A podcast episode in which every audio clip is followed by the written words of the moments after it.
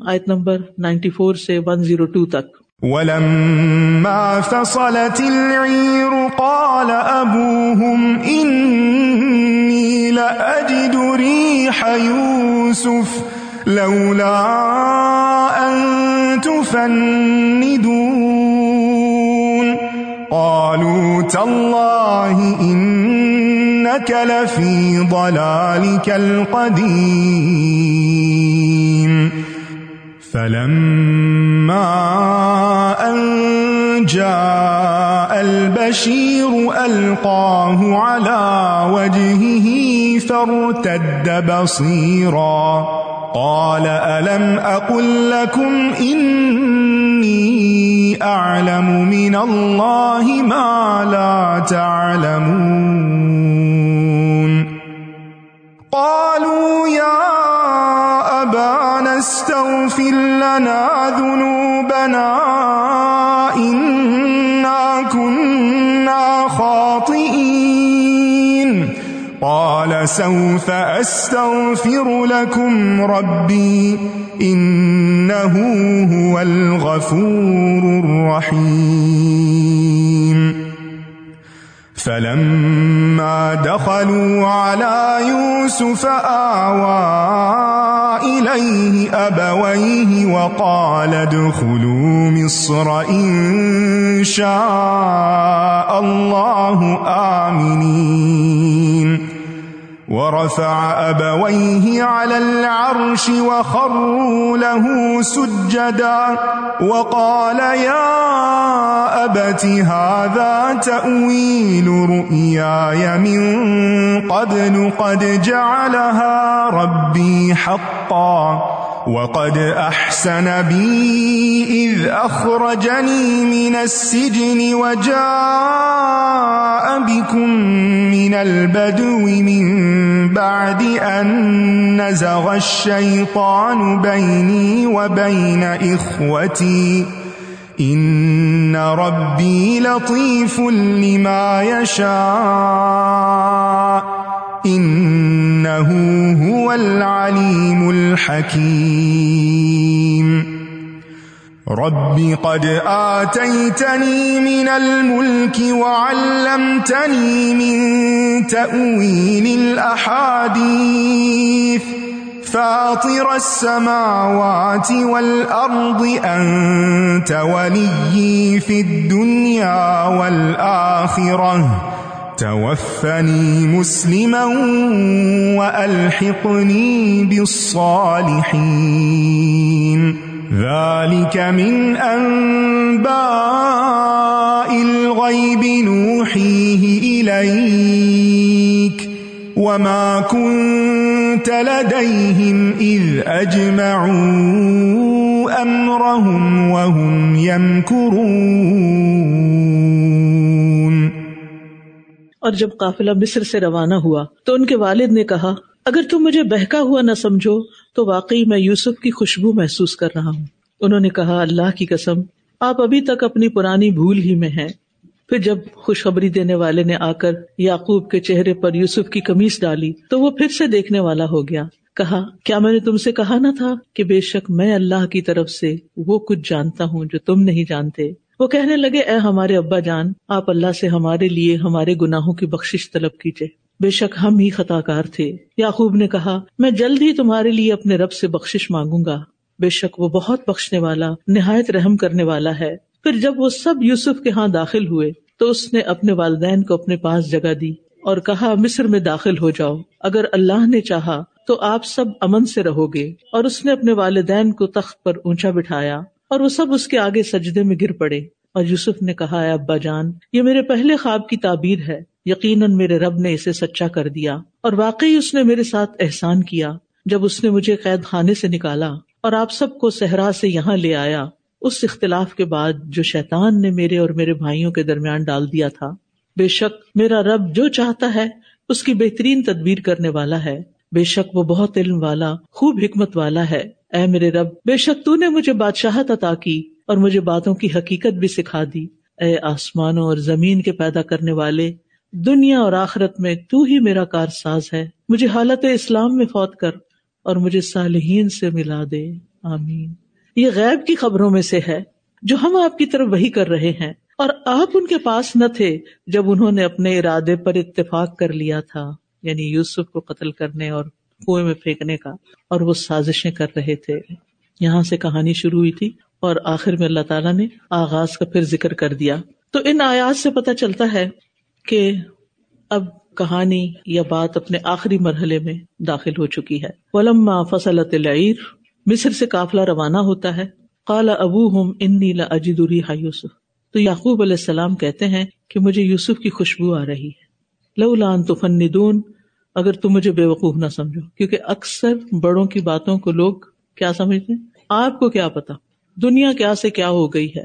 حالات بدل چکے ہیں۔ اب آپ کا زمانہ نہیں ہے۔ یعنی بڑوں کو اس طرح کے تانے دیتے ایسا نہیں کہنا چاہیے۔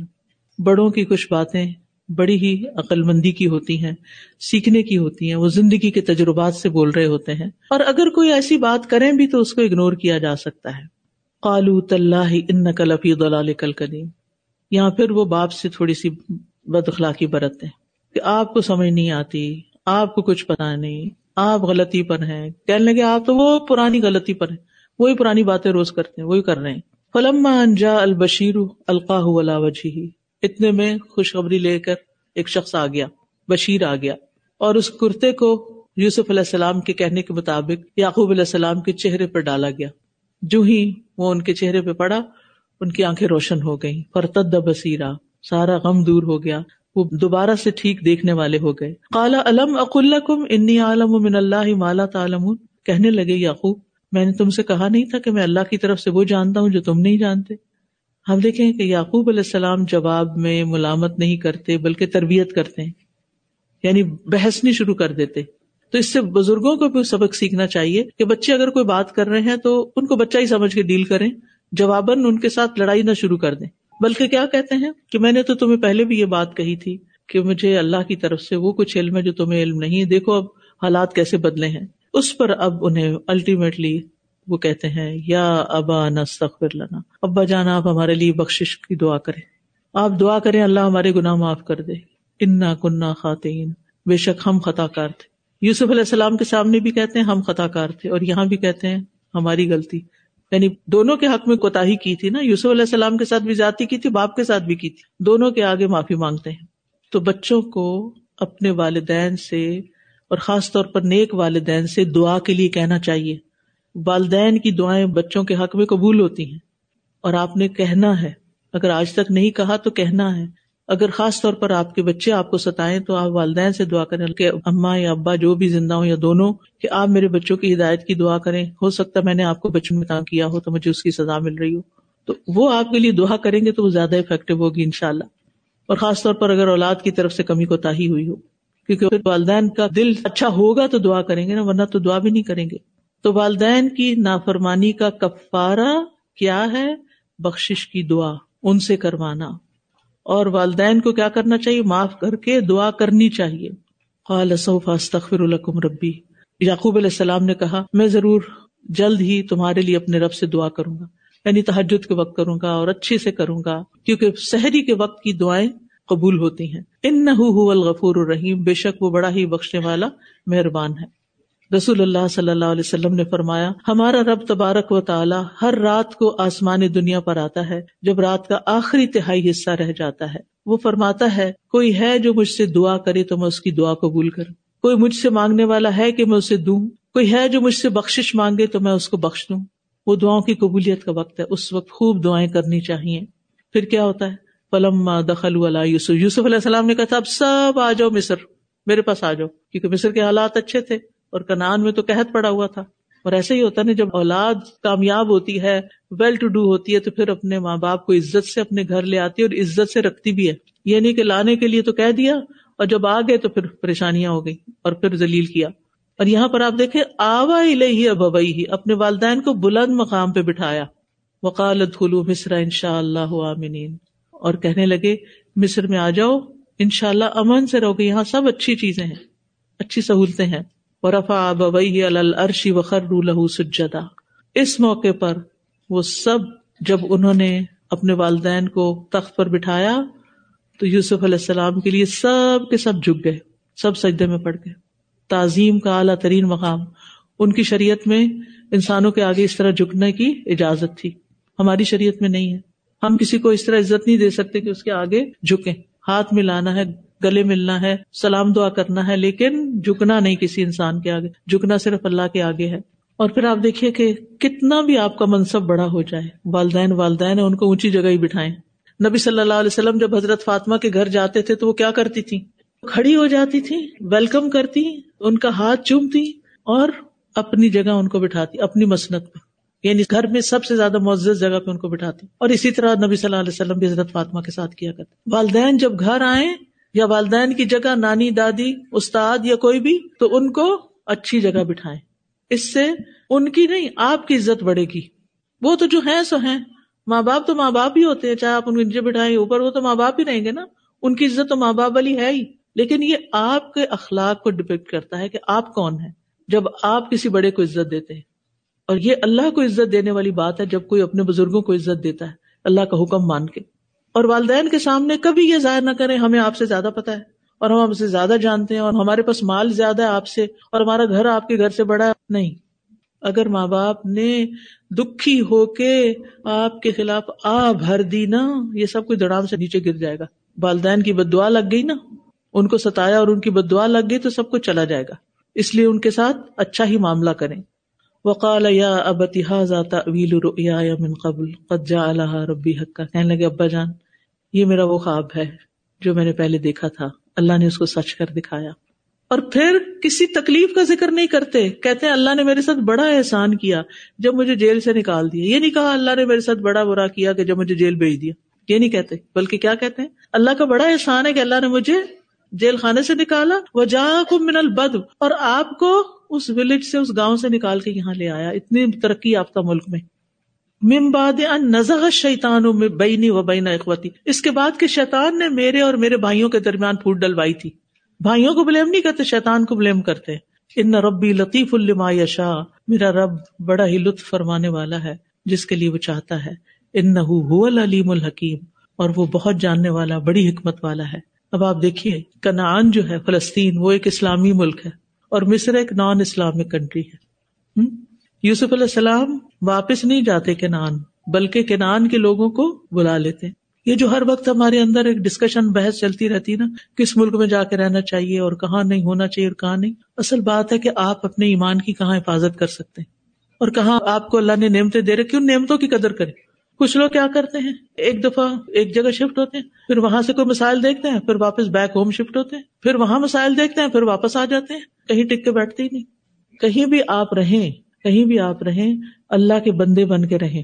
چاہے پہاڑ پہ رہیں، چاہے سمندر میں رہیں، کہیں زمین پہ رہیں، آسمان پہ رہیں، کہیں بھی ہو اللہ کے بندے بن کے رہیں۔ اپنی ایمان کی حفاظت کریں، اللہ کی اطاعت کریں۔ اور خاص طور پر جس ملک میں آپ کو مذہبی آزادی حاصل ہو اور جس ملک میں آپ کو عزت کے ساتھ روٹی مل رہی ہو، اس کو برا بلا کہنا اور اس کے بارے میں بری باتیں کرنا اور پھر یہ سوچنا کہ ہم شاید کسی اور جگہ چلے جائیں گے تو زیادہ اچھے ہوں گے۔ ٹھیک ہے، انسان رسک کی تلاش میں کہیں بھی جا سکتا ہے، لیکن یہاں سے ہمیں کیا پتا چلتا ہے کہ ایک بدب سے انہوں نے کہا کہ آپ میرے پاس آ گئے، جہاں ان کو ہر طرح کی سہولت اور عزت حاصل تھی۔ اس آئے سے یہ بھی پتا چلتا ہے کہ خواب کی تعبیر کئی سالوں بعد بھی پوری ہو سکتی ہے۔ اس لیے اچھے خوابوں کے، سچے خوابوں کے تعبیر کا انتظار کریں۔ پھر اسی طرح ہر حال میں نعمتوں پر نظر رکھیں۔ چاہے آپ کی زندگی میں تکلیفیں بھی گزری ہوں۔ اور پھر اللہ تعالیٰ کے یوسف علیہ السلام پر بہت سے احسانات ہیں۔ جن کا انہوں نے ذکر کیا وہ قد احسن ابھی اللہ نے مجھ پہ ہر وقت احسان ہی کیا ہے، میرے ساتھ اچھا ہی کیا ہے۔ مومن تکلیف کو بھی اپنے لیے اچھا ہی سمجھتا ہے۔ اور پھر جب اچھے حالات آ جائیں تو مشکل حالات کو فراموش نہ کریں، ان کو یاد کرتے رہیں۔ یوسف علیہ السلام نے کسی بھی موڑ پہ یہ نہیں کہا کہ تم لوگوں نے مجھے تو کنویں میں پھینک دیا تھا اور مجھے کنویں سے نکالا۔ جیل سے نکالنے کی بات کرتے، کنویں سے نکالنے کی نہیں کرتے۔ حالانکہ کنویں والی بات زیادہ خطرناک تھی جیل سے بھی۔ کیونکہ اگر کوئی نہ آئے اور کنویں میں نہ کھانا، نہ پینا، نہ کوئی انسان، نہ پرندہ، وہ وہیں پر ختم ہو جائے۔ تو کس طرح وہ بھائیوں کا لحاظ کر رہے تھے۔ یہ جو لحاظ ہوتا ہے نا، ہماری اردو زبان میں، انگریزی میں شاید اس کا لفظ بھی کوئی نہیں پیرل تو یہ جو لحاظ ہوتا ہے نا، یہ بڑی چیز ہوتی ہے۔ کہ کسی کا لحاظ کرتے اس کو تانا نہ دینا، کسی کا لحاظ کرتے ہوئے اس کے ساتھ برا نہ کرنا، یہ ہمارے دین اور ہمارے کلچر کا ایک حصہ ہے۔ لحاظ کریں، بڑوں کا لحاظ کریں، ان کو کرسی آفر کر دیں۔ بڑوں کا لحاظ کریں، ان کا ہاتھ پکڑ لیں، ان کا سامان اٹھا لیں، ان کو ترجیح دیں، اپنے پر پریفرنس دیں۔ جب کسی مشکل سے آپ نکلے نا، جو کسی رشتے دار نے کھڑی کی ہو، تو آپ یوں نہ کہیں کہ اللہ کا شکر ہے جس نے مجھے اس مشکل سے نجات دی جو میرے فلاں رشتے دار نے میرے لیے کھڑی کر دی تھی۔ بلکہ کیا کہیں کہ اللہ کا شکر ہے جس نے مجھے اس مشکل سے نجات دی۔ بری باتیں نہیں یاد کرے بری باتیں یاد کرنے سے تکلیف ہوتی ہے۔ یعنی اچھے اخلاق کا مظاہرہ کرے۔ میزان میں سب سے بھاری نیکی اچھا اخلاق ہوگی، اس لیے یہ کتاب ضرور پڑھے حسن اخلاق۔ اور اس کے لیکچر بھی ویب سائٹ پر ہیں۔ اچھا اخلاق کس کو کہتے ہیں؟ اس کو سمجھے میزان میں نماز روزے کا بھی وزن ہوگا، لیکن اچھے اخلاق کا اس سے بھی زیادہ ہو جائے گا۔ تو کیا کیا اچھے اخلاق میں شامل ہے اردو میں بھی ترجمہ، انگلش میں بھی یہ آپ کے گھر میں ضرور ہونی چاہیے؟ اسی طرح میں بار بار علم حاصل کرنے کی بات کر رہی ہوں اور اس صورت میں کئی دفعہ علم کا ذکر آیا یہ ربی ضدنی علما کتاب ہے، یہ بھی آپ کے پاس ہونی چاہیے۔ بچوں کو علم کا شوق دلانے کے لیے، اپنے شاگردوں کو بھی موٹیویٹ کرنے کے لیے۔ اسی طرح جادو اور نظر بد وغیرہ کی حقیقت اور اس کا علاج کیا ہے؟ اس پر بھی کتاب اور بہت سے کارڈ وہاں موجود ہیں دعاؤں کے۔ اور کل جو لا الہ الا اللہ کی بات کر رہی تھی، وہ بھی آج کارڈ اویلیبل ہے۔ تو ان شاء اللہ آپ اللہ سبحان و تعالیٰ سے دعائیں کرتے رہیں۔ پھر یہ کہ یہاں اللہ تعالیٰ کی ایک خاص صفت بیان کی گئی کہ اللہ لطیف ہے، لطف و کرم کرنے والا ہے۔ یہ اللہ سبحان و تعالیٰ کا ایک نام ہے کہ وہ یوسف علیہ السلام پر کیسے مہربان ہوئے کہ ویران کنویں میں مرنے کے لیے نہیں چھوڑا، جیل میں ہمیشہ باقی نہیں رکھا، فقیر نہیں رہنے دیا، مظلوم نہیں رہنے دیا، غلامی میں نہیں رہنے دیا اور پھر ان کو اپنے خاندان سے دور نہیں رہنے دیا گیا۔ سب کچھ اکٹھا کر دیا، ساری نعمتیں آسان کر دی۔ جب سب کچھ مل گیا سب مشکلیں آسان ہو گئی ہیں، سب کچھ مل گیا، بادشاہت مل گئی ہے، اختیار مل گیا ہے۔ مصر میں جہاں چاہیں رہ سکتے ہیں، جو چاہیں کر سکتے ہیں انہیں کا حکم چل رہا ہے۔ والدین بھی آگے، بھائی بھی آگے، دنیا کی ساری نعمتیں جمع ہو گئی یوسف علیہ السلام کو کیا چاہیے؟ وہ اس پہ نہیں راضی ہو کے بیٹھ جاتے۔ کہتے ہیں، ربی، میرے رب قدا تئی تنی من الملک۔ تو نے مجھے بادشاہت دے دی۔ اس سے بڑی اور کیا چیز ہوگی؟ وہ علم تنی من تعویل الحادیث تو نے مجھے باتوں کی طے تک پہنچنا سکھا دیا نبوت دے دی۔ اب مجھے کیا چاہیے؟ فاطر السماوات والارض آسمانوں اور زمین کو پیدا کرنے والے۔ انت ولی پھر دنیا والا دنیا اور آخرت میں تو میرا ولی ہے۔ میں ان چیزوں کے اوپر نہیں بھروسہ کر رہا۔ کہ میرے پاس سب کچھ ہے، مجھے کوئی پریشانی نہیں۔ میرے پاس بادشاہ تو مجھے کوئی پریشانی نہیں۔ میرے رشتے دار سارے میرے پاس ہے مجھے کوئی پریشانی نہیں۔ انت ولی پھر دنیا والا دنیا میں بھی تو میرا ولی ہے۔ تو ہی میرے کام سنوارے گا۔ وسائل ہیں سارے۔ جن پہ انسان بھروسہ کرتا ہے۔ لیکن میرا بھروسہ تو تیری ذات پہ ہے۔ ول اور آخرت میں بھی۔ اب میری ایک تمنا ہے۔ وہ کیا ہے؟ توفنی مسلم اللہ مجھے حالت اسلام میں فوت کرنا۔ نیکی اور فرما برداری کرتے ہوئے فوت ہوں۔ وہ الحقنی بسالحین اور مجھے نیک لوگوں کے ساتھ ملا دے۔ سبحان اللہ، نیک لوگوں کے ساتھ ملا دے۔ دنیا میں نیکوں کا ساتھ، یہ دنیا کی سب سے بڑی دولت ہے۔ کہ جہاں بیٹھ کے آپ کے ساتھ غیبت نہیں ہوتی، بری باتیں نہیں ہوتی، آپ کو تانے نہیں ملتے، آپ کو ان سے خیر ہی خیر ملتی ہے آپ کا ایمان بڑھتا ہے اور آپ اللہ کی طرف راغب ہوتے ہیں۔ تو اس سائز سے اور اس دعا سے ہمیں یہ پتا چلتا ہے کہ دنیا کی نعمتیں ملنے پر آخرت کی فکر کرنی چاہیے۔ ٹھیک ہے؟ جب دنیا ملے تو کس کو یاد کرے کہ آخرت میں آگے بھی اللہ دے، یہاں دیا ہے تو آگے بھی دے۔ اور کس کی تمنا کرے؟ نیک لوگوں کے ساتھ ہی۔